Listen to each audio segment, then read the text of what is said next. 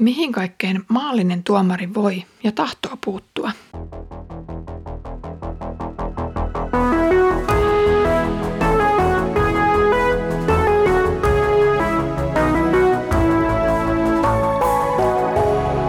Kirjoitusten pauloissa. Lämpimästi tervetuloa mukaan Kirjoitusten pauloissa podcastiin. Olen Iida Halme Etelä-Saimaan kansan lähetyksestä ja luen kanssasi apostolien tekoja – Edellisessä jaksossa opittiin Paavalin esimerkistä, miten evankeliumia voi julistaa raamatusta täysin vieraantuneelle ihmiselle. Huomattiin, että jokaisen ihmisen arjessa on elementtejä, joihin hän turvaa Jumalanaan, kuten Lutherkin opettaa siellä käskyjä selittäessään. Jumalaksi kutsutaan sitä, jolta tulee odottaa kaikkea hyvää ja johon on turvauduttava kaikessa hädässä. Jonkun Jumala on juuri se, mihin hän sydämensä pohjasta luottaa ja uskoo. Ateenasta Paavali löysi tuntemattoman Jumalan patsaan, ja sen hän hoksasi viittaavan siihen Jumalaan, jota jokainen yleisen ilmoituksen takia aavistelee olemassa olevaksi. Tällä kerralla Paavali vaihtaa suurkaupungista toiseen eli Ateenasta Korinttiin. Kohtaaminen paikallisten juutalaisten kanssa ei suju täällä oikein hyvin, mutta täkäläinen käskynhaltija ei ota kantaa juutalaisten välisiin kiistoihin. Korintissa Paavali tutustuu myös aviopariin, josta tulee myöhemmin hänen työtoverinsa. Luen nyt apostolien tekojen luvusta 18, jakeet 1-17. Paavali lähti sitten Ateenasta ja meni Korinttiin. Siellä hän tapasi Agilan, Pontoksesta kotoisin olevan juutalaisen ja tämän vaimon Priskillan. He olivat äskettäin tulleet Italiasta, koska Claudius oli karkottanut Roomasta kaikki juutalaiset. Paavali meni heidän luokseen ja jäi työskentelemään heidän kanssaan, sillä heillä oli yhteinen ammatti. He olivat teltan tekijöitä. Joka sapattina Paavali kävi keskusteluja synagogassa ja koetti taivuttaa uskoon sekä juutalaisia että kreikkalaisia. Kun Siilas ja Timoteus saapuivat Makedoniasta, Paavali oli jo kokonaan antautunut julistamaan sanaa. Hän todisti juutalaisille, että Jeesus on Messias, mutta juutalaiset väittivät herjaten vastaan. Silloin hän pudisti pölyn vaatteistaan ja sanoi, tulkoon teidän verenne teidän itsenne päälle. Minä en ole enää vastuussa teistä. Tästä edes puhun pakanoille.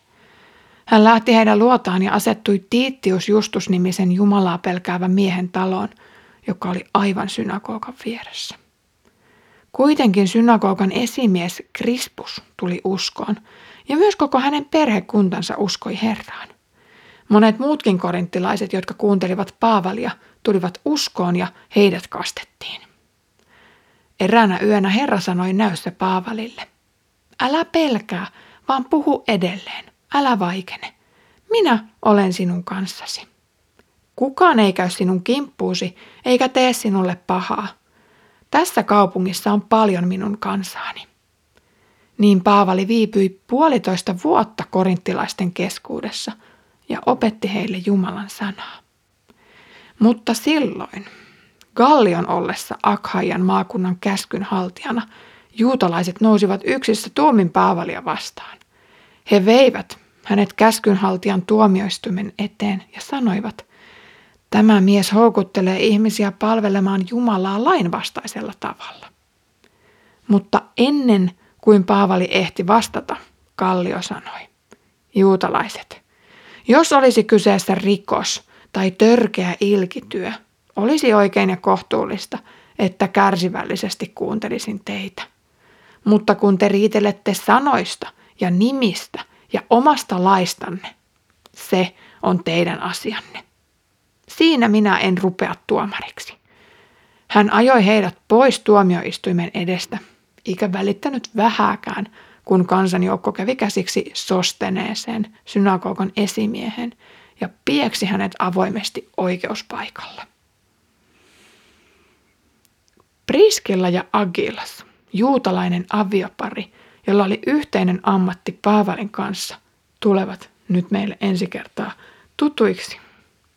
Se olivatko he kristittyjä tässä vaiheessa jää vielä epäselväksi näiden kyseisten jakeiden äärellä. Nyt meille kerrotaan ainoastaan se, että Paavali menee heidän luokseen Korintin työkaudella. Telttojen tekoa olikin hyvä harjoittaa tiimissä ja eri työvaiheet voitiin työstää sarjatyönä. Ehkä Paavali oli kätevämpi sivusaumoissa ja Priskilla taisi sisäänkäynnin kikat ja ehkäpä se Agilas osasi sitten neuvotella materiaaleista parhaimmat hinnat.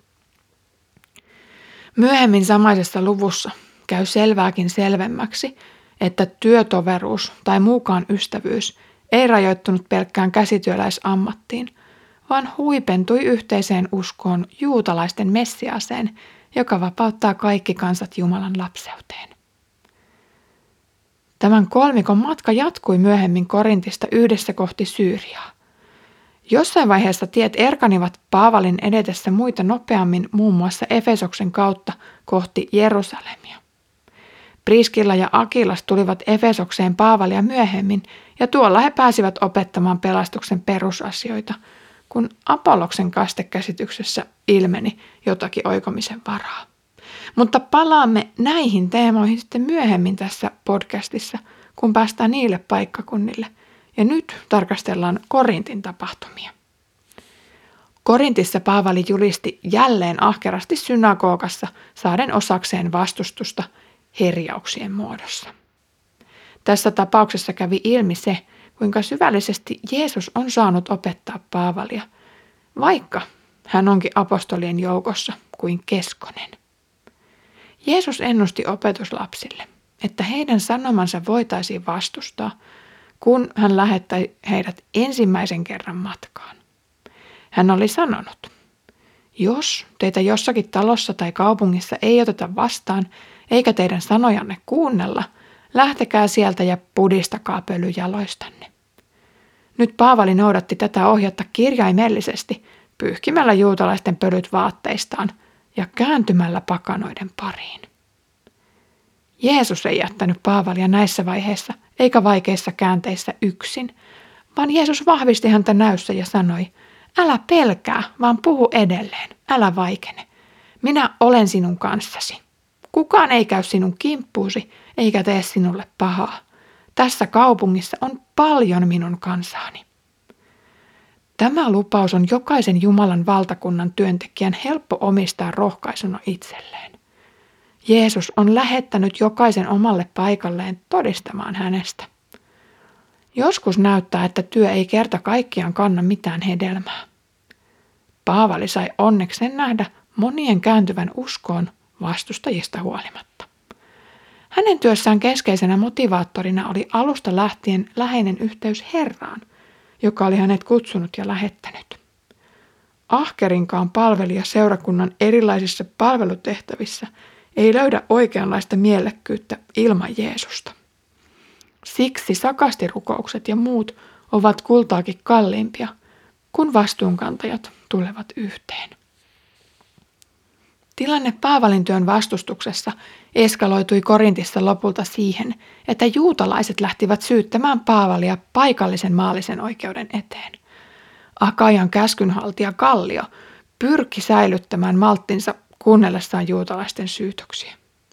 Hän totesi kypsästi ja rehellisesti, että häntä ei kiinnosta juutalaisten keskinäiset kistat tulkinnoista kirjoituksien suhteen, ja niin hän jätti heidät rähisemään keskenään.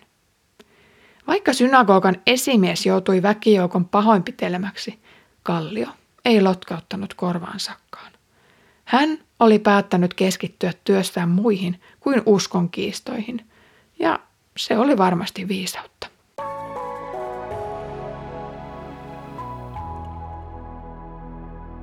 Myöhemmin Paavali kirjoitti kirjeen Korintin seurakunnalle yhdessä tässä jaksossa kohdatun Sosteneksen kanssa – Korintin reissulla lukijalle esitellyt Priskilla, Agilas ja Sostenes olivat siis kirjeen kirjoittamisen aikaan Jeesuksen uskovia juutalaisia, vaikka se ei suorasti käy ilmi tässä tekstissä. Korintin seurakunta on tunnettu monista keskinäisistä kiistakysymyksistä, joihin Paavali sitten kirjeessä vastasi.